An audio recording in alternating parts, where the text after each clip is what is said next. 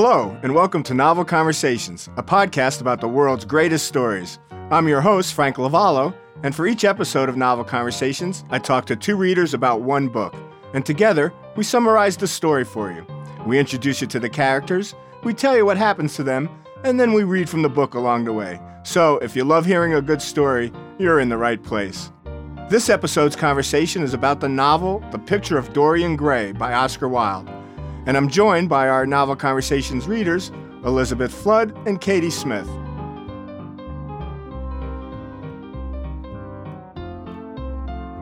Elizabeth, Katie, hello, welcome. Hi, Frank. Hi, Frank. Thanks for having us. Glad to have you both here today. Before we get started, I want to give a quick introduction to our novel, The Picture of Dorian Gray. The Picture of Dorian Gray is a philosophical novel by Irish writer Oscar Wilde. A shorter novella length version was published in July of 1890, and the novel length version was published in April of 1891. The story revolves around a portrait of Dorian Gray painted by Basil Hallward, a friend of Dorian's and an artist infatuated with Dorian's beauty. Through Basil, Dorian meets Lord Henry Wotton and is soon enthralled by the aristocrat's hedonistic worldview, a new hedonism that beauty and sensual fulfillment are the only things worth pursuing in life. Newly understanding that his beauty will fade, Dorian expresses the desire to sell his soul to ensure that the picture, rather than he, will age and fade. The wish is granted, and Dorian pursues a libertine life of varied amoral experiences while staying young and beautiful. All the while, his portrait ages and visually records every one of Dorian's sins. Wilde's only novel, it was subject to much controversy and criticism in its time, but has come to be recognized as a classic of Gothic literature. So, with that introduction, let's talk about our novel. Elizabeth, we quickly meet two of the main characters. Tell me a little bit about Lord Henry Wotton. Lord Henry Wotton is a nobleman and a close friend of Basil Hallward. He's very witty, but he has quite a few controversial opinions. It seems to me that he's the type of person that just throws out opinions just to get a rise out of people, and who knows if he actually believes them or not. And Katie, tell me a little bit about Basil Hallward. Basil Hallward is an artist. Uh, he's a college friend of Lord Henry's. So we have a painter and we have his friend. I was going to call him his patron, but I'm not sure that Lord Henry is necessarily Basil's patron. But we have a painter and we have his friend, Lord Henry. There is a third person in the room who's not in the room. Katie, uh, what am I talking about? Well, there's a full length, though unfinished, portrait of what is described as a beautiful young man. And Hallward tells Lord Henry he's not going to exhibit this painting, although Lord Wotton thinks it's one of the best things Hallward has ever done. Basil reluctantly gives Lord Henry the man's name. It's Dorian Gray. Why is he reluctant to give the name to Lord Henry? Hallward says he delights in secrecy, but this this felt a little bit more than that. What did it feel like? It almost feels like he's jealous or afraid that Lord Henry will come in and and take Dorian from him or something. Or that he fears he will have a too much influence, a damaging influence on the young man. Yeah, Lord Henry is certainly not a good influence, which is what Basil says. And to that, Lord Henry says, all influence is immoral, because to influence a person is to give him one's own soul. He does not think his natural thoughts or burn with his natural passions. His virtues are not real to him. His sins, if there are such things as sins, are borrowed. He becomes an echo of someone else's music, an actor of a part that has not been written for him. And that seems to ring true throughout the novel. That's Lord Henry talking. That's Lord Henry's opinion. To uh, Basil saying, I-, I can't influence him, right? To influence is amoral. Right. Well, yeah, Basil says, I'm scared you're going to have a bad influence on him. And this is what Lord Henry's response is, yes. But when Basil's asked the real reason he doesn't want to exhibit the picture, Hallward tells Lord Henry a little bit about the first time he met Dorian Gray. Yes, Hallward says when he's talking to Lord Henry, or Harry as he calls him, he describes the first time he saw Dorian. When our eyes first met, I felt that I was growing pale. A curious sensation of terror came over me. I knew that I had come face to face with someone whose mere personality was so fascinating that if I allowed it to do so, it would absorb my whole nature, my whole soul, my very art itself. I did not want any external influence in my life. You know yourself, Harry, how independent I am by nature. I have always been my own master, had at least always been so, till I met Dorian Gray. Right, and regardless of what Hallwood tells us, he and Dorian do become fast friends. Dorian and Basil met every day. Dorian became Basil's muse, and Basil often would paint him in various settings, like as a Greek or a Roman, etc., always in costumes. But now, for the first time, he was going to paint him as he was in real life. Dorian Gray, it seems, is not only his subject, but also his muse. Right, Basil says he's much more to me than a model or a sitter. I won't tell you that I'm dissatisfied with what I've done of him or that his beauty is such that art cannot express it. There's nothing that art can't express, and I know that the work I have done since I met Dorian Gray is good work. It's the best work of my life. But in some curious way, I wonder if you'll understand me, his personality has suggested to me an entirely new manner in art, an entirely new mode of style. I now see things differently. I think of them differently. I paint them differently because of Dorian Gray. But Elizabeth, after all of these various excuses, he wants to keep secrecy and he didn't want to, he was afraid of Lord Henry's uh, influence on Dorian Gray. He really does give Lord Henry the real reason. Yes, he said it's too personal, and he realizes there's too much of himself in this painting. It shows his idolatry. And in fact, I think he makes the point that in some cases, you know, his paintings show more of himself than they do of the subject. But he also then describes his friendship with Dorian Gray. It's again, it's even beyond being a subject or a muse. Basil cries, An artist should create beautiful things, but should put nothing of his own life into them. We live in an age when men treat art as if it were meant to be a form of an autobiography. We have lost the abstract sense of beauty. Some day I will show the world what it is, and for that reason the world shall never see my portrait of Dorian Gray. But Elizabeth, after Lord Henry hears about Dorian Gray and sees the picture of Dorian Gray, obviously he clearly wants to meet Dorian Gray. Uh, but then as the first chapter ends, Dorian shows up to the studio. So they do meet. Well, not before Hallwood warns Lord Henry. Warns him. Basil looks at Lord Henry and says, Dorian Gray is my dearest friend. He has a simple and beautiful nature. Your aunt was quite right in what she said of him. Don't spoil him. Don't try to influence him. Your influence would be bad. It's so sad. That's quite a warning from Basil. Yes, because Dorian is only 20 years old, and I think Lord Henry is maybe 30 or so. And influential. Well, Lord Henry has a lot of opinions, and he is very liberal in his sharing of them. But they do meet, and Lord Henry recalls he had heard of Dorian from his aunt, Lady Agatha. They would play piano duets together. But Katie, Lord Henry and Dorian do go outside of the studio and they do sit down and have a little talk. They do. Dorian takes a break from posing to move his muscles a little bit and he wanders outside to the garden and Lord Henry follows him. And as they're chatting, Lord Henry begins to talk about his own philosophies. Which is what? What is this new hedonism that Lord uh, Lord Henry espouses? Well, in his own words, he says, I believe that if one man were to live out his life fully and completely, were to give form to every feeling, expression to every thought, reality to every dream, I believe that the world would gain such a fresh impulse of joy, and we would forget all the maladies of medievalism and return to the Hellenic ideal, to something finer, richer than the Hellenic ideal it may be. It's all about just seeking his own pleasures, right? Right. The only way to get rid of temptation is to yield to it part of his philosophy is also about the transient nature of beauty and youth. And while you have beauty, while you have youth, you should use it, you should enjoy it, you should make something of it. Yes, in fact, he says, Youth is the only thing worth having. And at first, Dorian says, I don't feel that, Lord Henry. Then Lord Henry goes into a long speech explaining how important beauty and youth are. And Dorian takes all of it in, open eyed and wondering.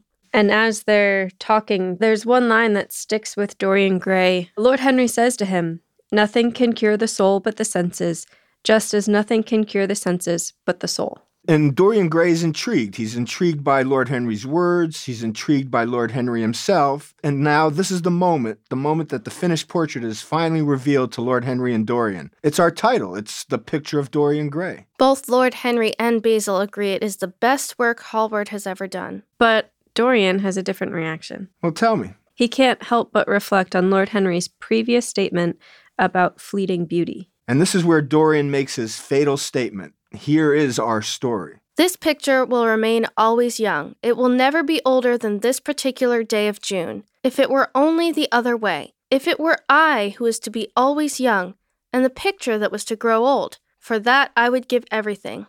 Yes, there is nothing in the whole world I would not give.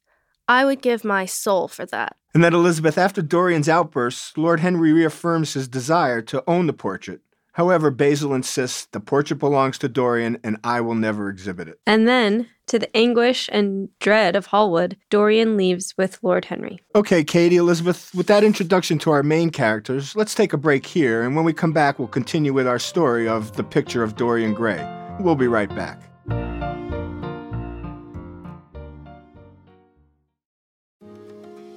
My name is Cindy Burnett, and each week I interview at least two traditionally published authors on my podcast, Thoughts from a Page. We talk spoiler free about their books, so you can listen whether you have read the book or not. And then we delve into things that you most likely won't hear about anywhere else the importance of the cover design, why they included various aspects of the story, personal details about both the books and the authors' lives, and so much more. You can find the podcast on every major platform and learn more about it on my website, thoughtsfromapage.com. Thanks so much for checking it out. Welcome back. All right, Katie Elizabeth, when we left, we had introduced our four main characters Basil Hallwood, the painter, and Dorian Gray. Frank, you said four characters. I think we've only mentioned three. Uh, he thinks he's being funny. You count the picture as a character, don't you? Think of it as a literary dad joke, I guess. I don't know. But anyway, as our novel continues, Lord Henry visits his uncle, Lord Fermor. Lord Henry wants to learn more about Dorian. He finds out that Dorian's mother, Lady Margaret Devereux, had run off and married essentially a commoner. A commoner who was killed months later in a duel allegedly arranged by Lady Margaret's father. So, no parents. Presumably, he's got a title. And probably lots of money. And quickly, a month passes, and we find Dorian lounging at Lord Henry's manor. Lord Henry isn't home, and we meet another character. The Lord's wife, Victoria Wotton. And this is the only point in the book where she appears. And she greets Dorian. And then Dorian tells Lord Henry about uh, an adventure he took, testing his advice to seek out the new and the different. He took the unknown path and found an obscure theater. And apparently meets the love of his life to date Sybil Vane, the 17 year old actress who's playing Juliet. So Dorian's in love. He is, and he quickly gets engaged. And we also meet her mother and her brother James. James Vane is Sybil's brother. He's a sailor who's bound for Australia. James cares deeply for his sister and he worries about her new relationship with Prince Charming or whoever this man is. They don't know his name. Right, right. Dorian is never named uh, uh, by Sybil. She just keeps calling him Prince Charming, Prince Charming. And then as a result, James is hesitant to leave his sister. And as he leaves his sister, he does issue a threat. If he hurts you, I'll kill him. And what about Mrs. Vane?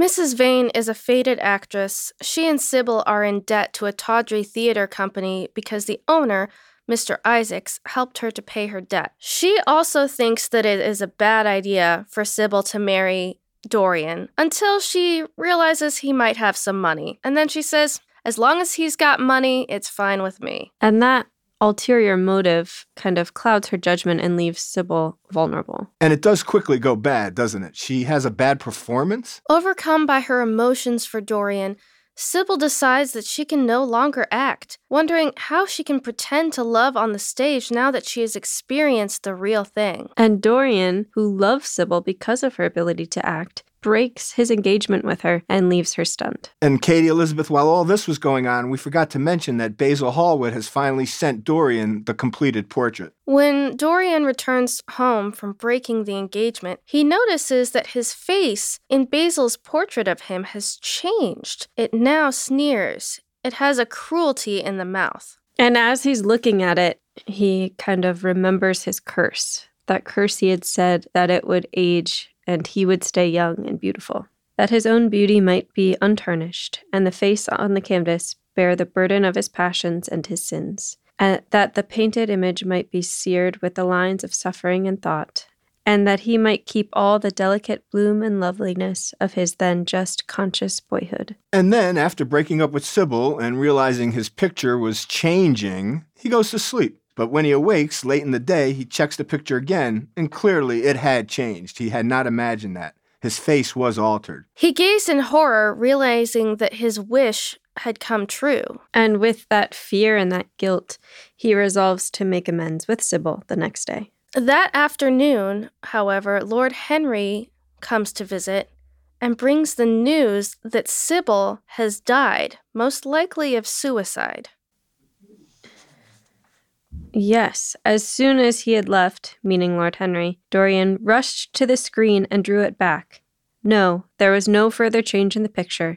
It had received the news of Sybil Vane's death before he had known it himself. It was conscious of the events of life as they occurred. Lord Henry convinces Dorian that Sybil's death is a beautiful tragedy, similar to a Shakespearean tragedy, and that she died for love of him, and the whole thing is a work of art. And Dorian seems to buy that at the moment. Yes, he even agrees to go to the opera with Lord Henry shortly afterwards. That's right. As chapter 8 ends, an hour after this whole experience, he's at the opera with Lord Henry.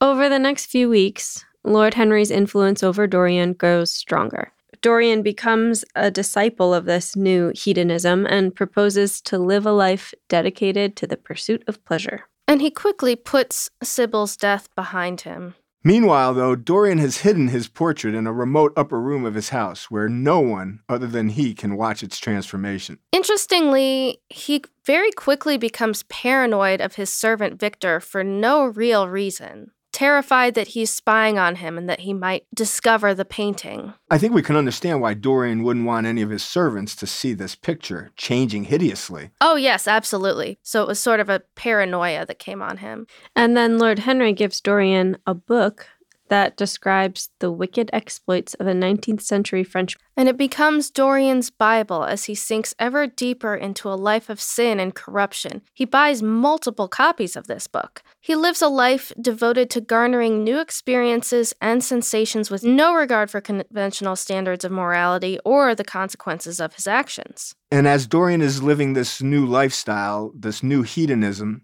time passes. Actually, 18 years pass. 18 years. And in that time, Dorian's reputation suffers in the circles of his polite London society because rumors spread regarding his scandalous exploits. He loses a lot of the friends that he makes, but some of his peers nevertheless continue to accept him because he remains young and beautiful and innocent looking. And since he's young and beautiful and innocent looking, he can always get new friends, younger friends, prettier friends. And then finally, after all this time, Basil Hallward comes to see Dorian. And he questions Dorian about his reputation. He has a hard time believing the rumors himself, but he's heard so many bad things that he needs answers. He seems to destroy the reputations of everyone that he meets as he goes through life. And so, as they're talking, Basil is worried about Dorian. At one point, Dorian counters with, do you want to see my soul? Because his face looks so perfect, he's like, Well, it can't be true because, you know, you'd be able to see somebody's sin on their face. Mm-hmm.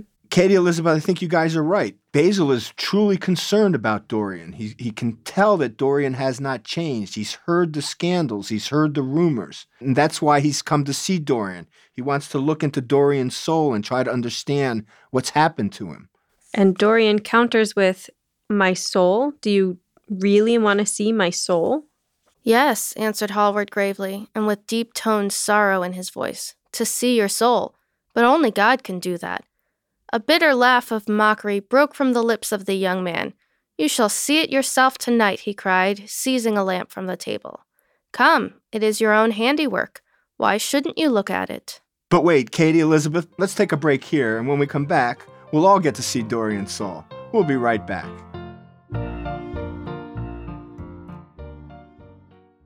Hi, I'm Emma. And I'm Joe. And, and we're, we're, the Professional, Book, Book nerds. nerds. Two Mondays a month, we interview authors and talk about their upcoming books, what drives them, and their go to order at the cafe. On Thursdays, we share recommendations and dive into topics readers face, like how do I actually read the books on my to be read list? You can find the Professional Book Nerds podcast on Apple Podcasts, Spotify, or wherever you get your podcasts. Want to learn more about us? Our website is professionalbooknerds.com, and you can find us on Instagram, Twitter, and TikTok at ProBookNerds. We hope you'll come and listen, and as always, Happy, reading.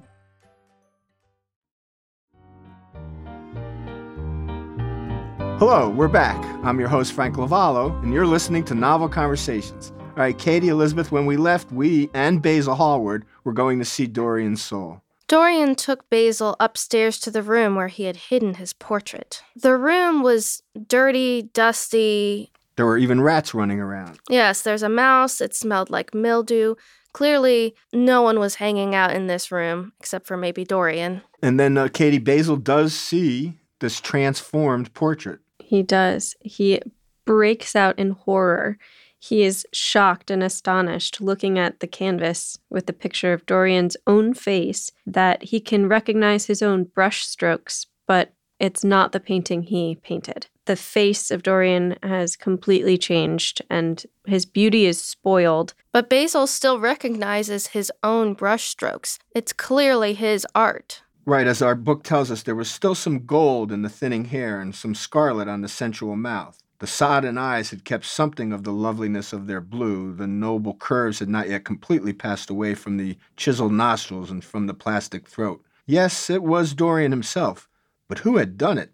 As you said, Elizabeth, he seemed to recognize his own brushwork, and the frame was his own, but the idea was monstrous, and Basil felt afraid. He seized the lighted candle and held it to the picture. In the left hand corner was his own name, traced in long letters of bright vermilion. What does this mean? cried Hallward at last, his own voice sounding shrill and curious in the ears. And then Dorian explains the situation to him. He says, Years ago, when I was a boy, said Dorian Gray, crushing the flower in his hand, you met me, flattered me, and taught me to be vain by my good looks. One day you introduced me to a friend of yours, who explained to me in a wonder who explained to me the wonder of youth, and you finished the portrait of me that revealed to me the wonder of beauty. In a mad moment that even now I don't know whether I regret or not, I made a wish. Perhaps you would call it a prayer. And Basil remembers that moment, but he's horrified at what he sees and he begs Dorian to repent. Dorian says it's too late for repentance. Basil insists it is never too late and begs Dorian to pray with him, but Dorian refuses.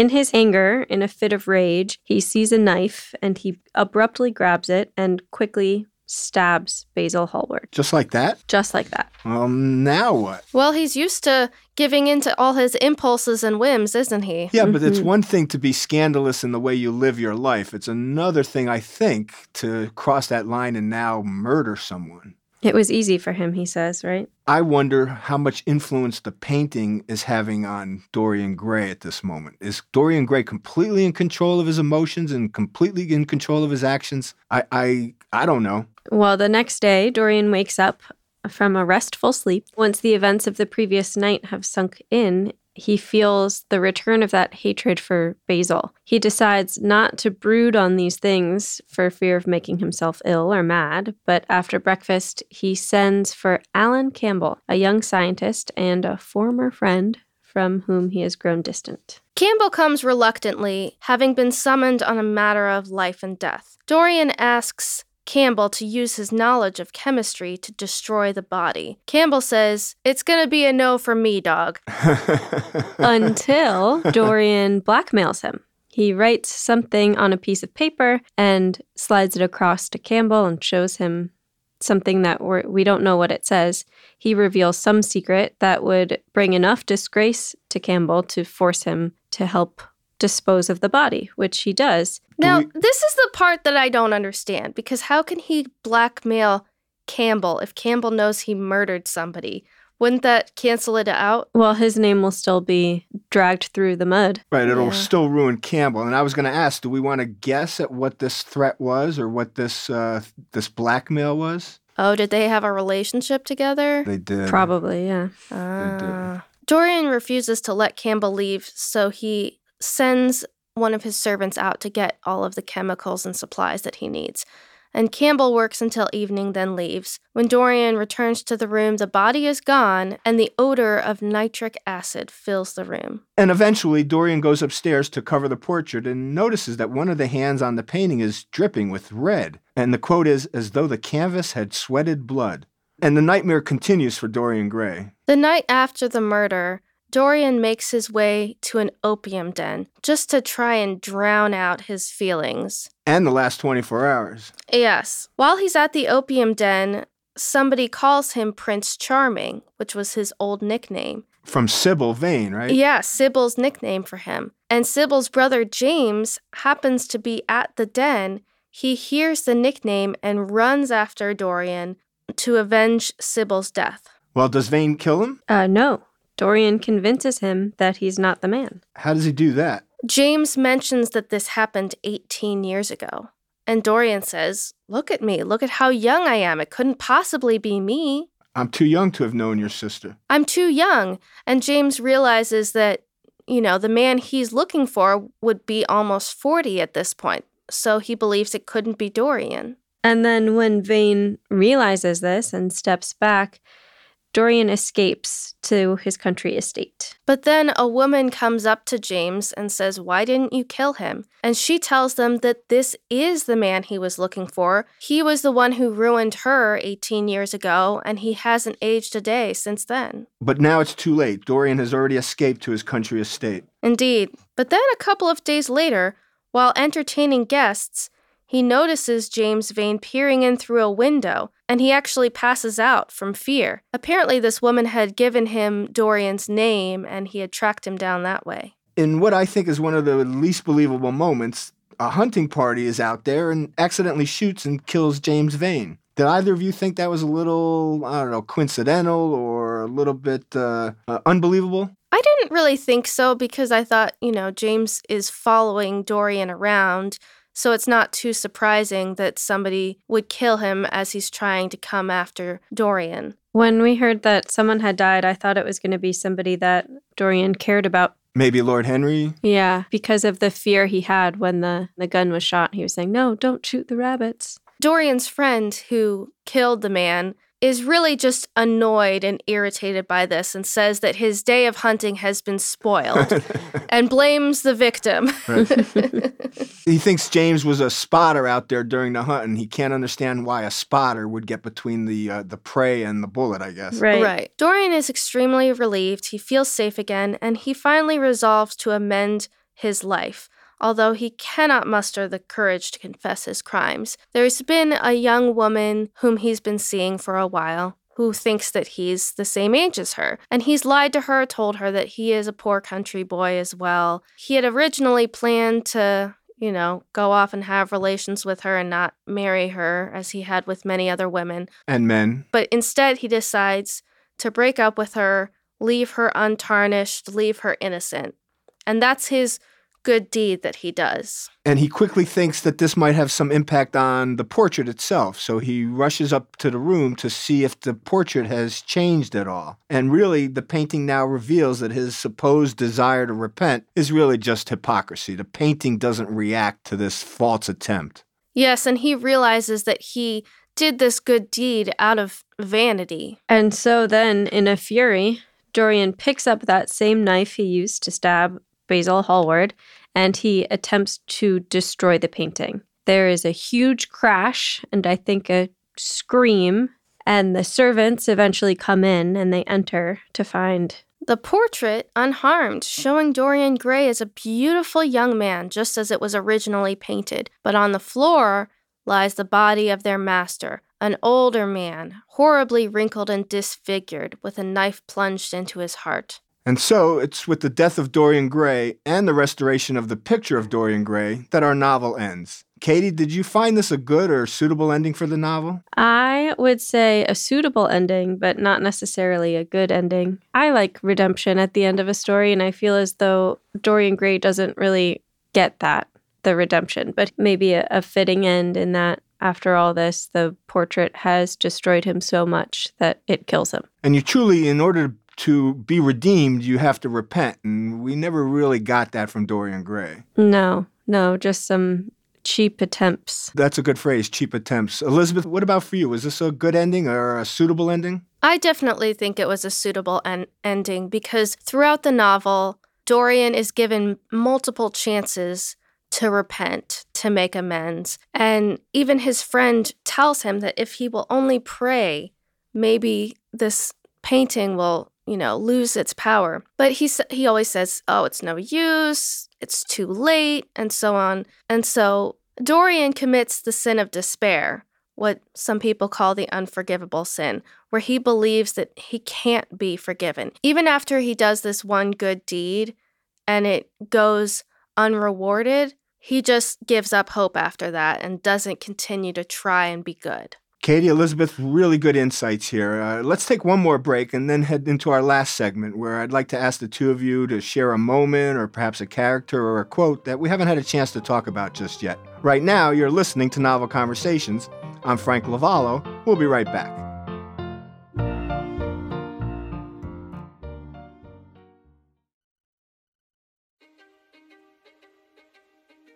History is complicated. The story of human progress is long, messy, and riddled with controversies big and small. On Conflicted, we dive headfirst into history's most infamous events and contentious figures.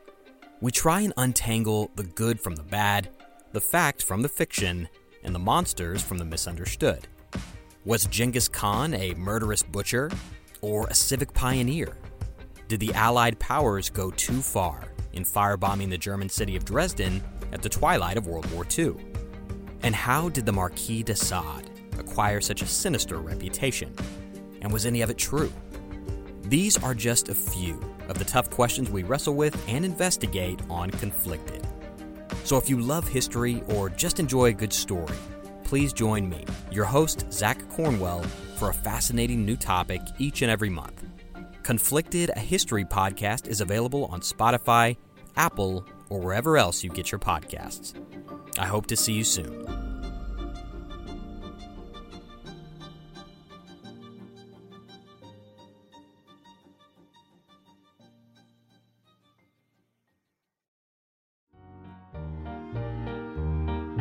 And welcome back. You're listening to Novel Conversations. I'm your host, Frank Lavallo, and today I'm having a conversation about The Picture of Dorian Gray by Oscar Wilde.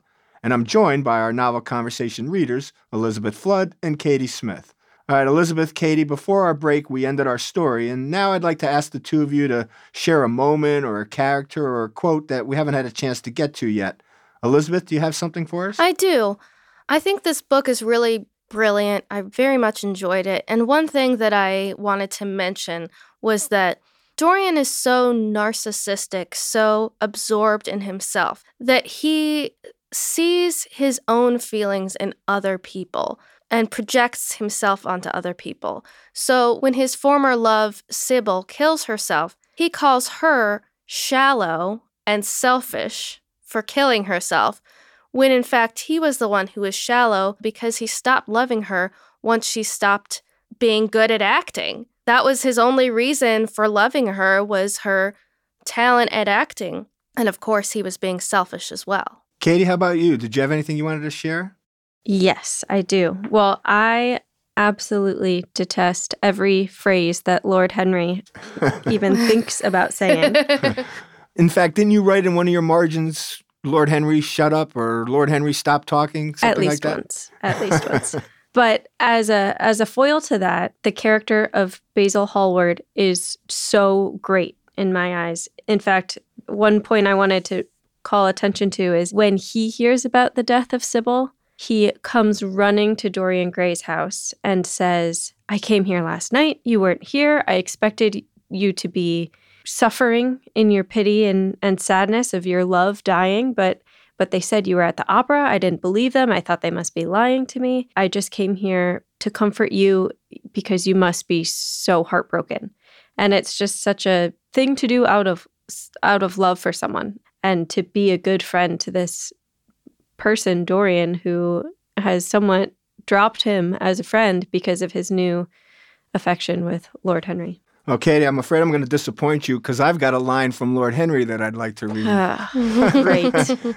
Uh, it's when uh, Basil Hallward and uh, and Lord Henry are talking about friendship and uh, how laughter is sometimes the best way to begin a friendship. And Basil says, Henry, you don't understand what friendship is, uh, or what enmity is, uh, for that matter. You like everyone. That is to say, you're indifferent to everyone. And Lord Henry replies, Oh, that's horribly unjust of you. I make a great difference between people. I choose my friends for their good looks, my acquaintances for their good characters, and my enemies for their good intellects.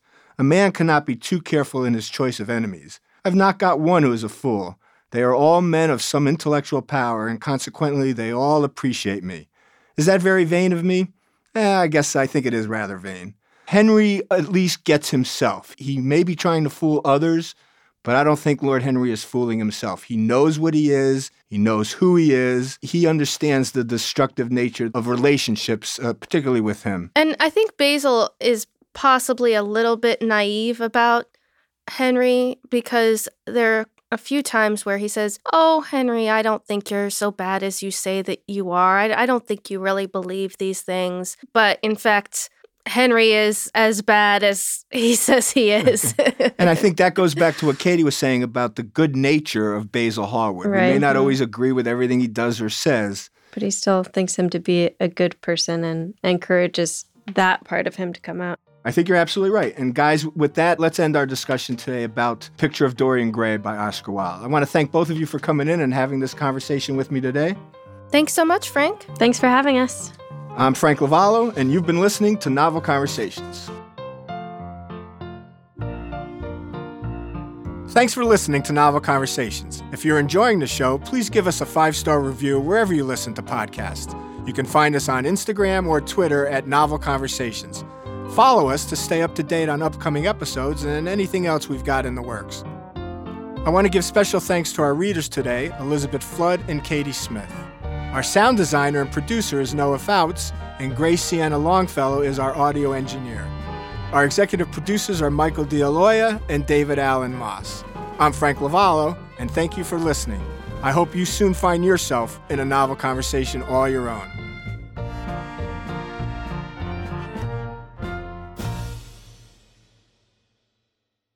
Hello, everyone. My name is Matt Neglia, and I am the host of the Next Best Picture podcast, part of the Film Entertainment Awards website, nextbestpicture.com. On our show, we explore all year long what is possibly going to win Best Picture at the Oscars. We do this by conducting interviews with people within the film industry, holding weekly reviews of the latest theatrical releases, and on our main show, where we dive into various different topics, answer your fan questions, and also do our best to explore Oscar history's past in hopes that it will tell us something new for this upcoming award season race. We hope that you will join us on all of the various podcasting networks. We look forward to seeing you over at nextbestpicture.com.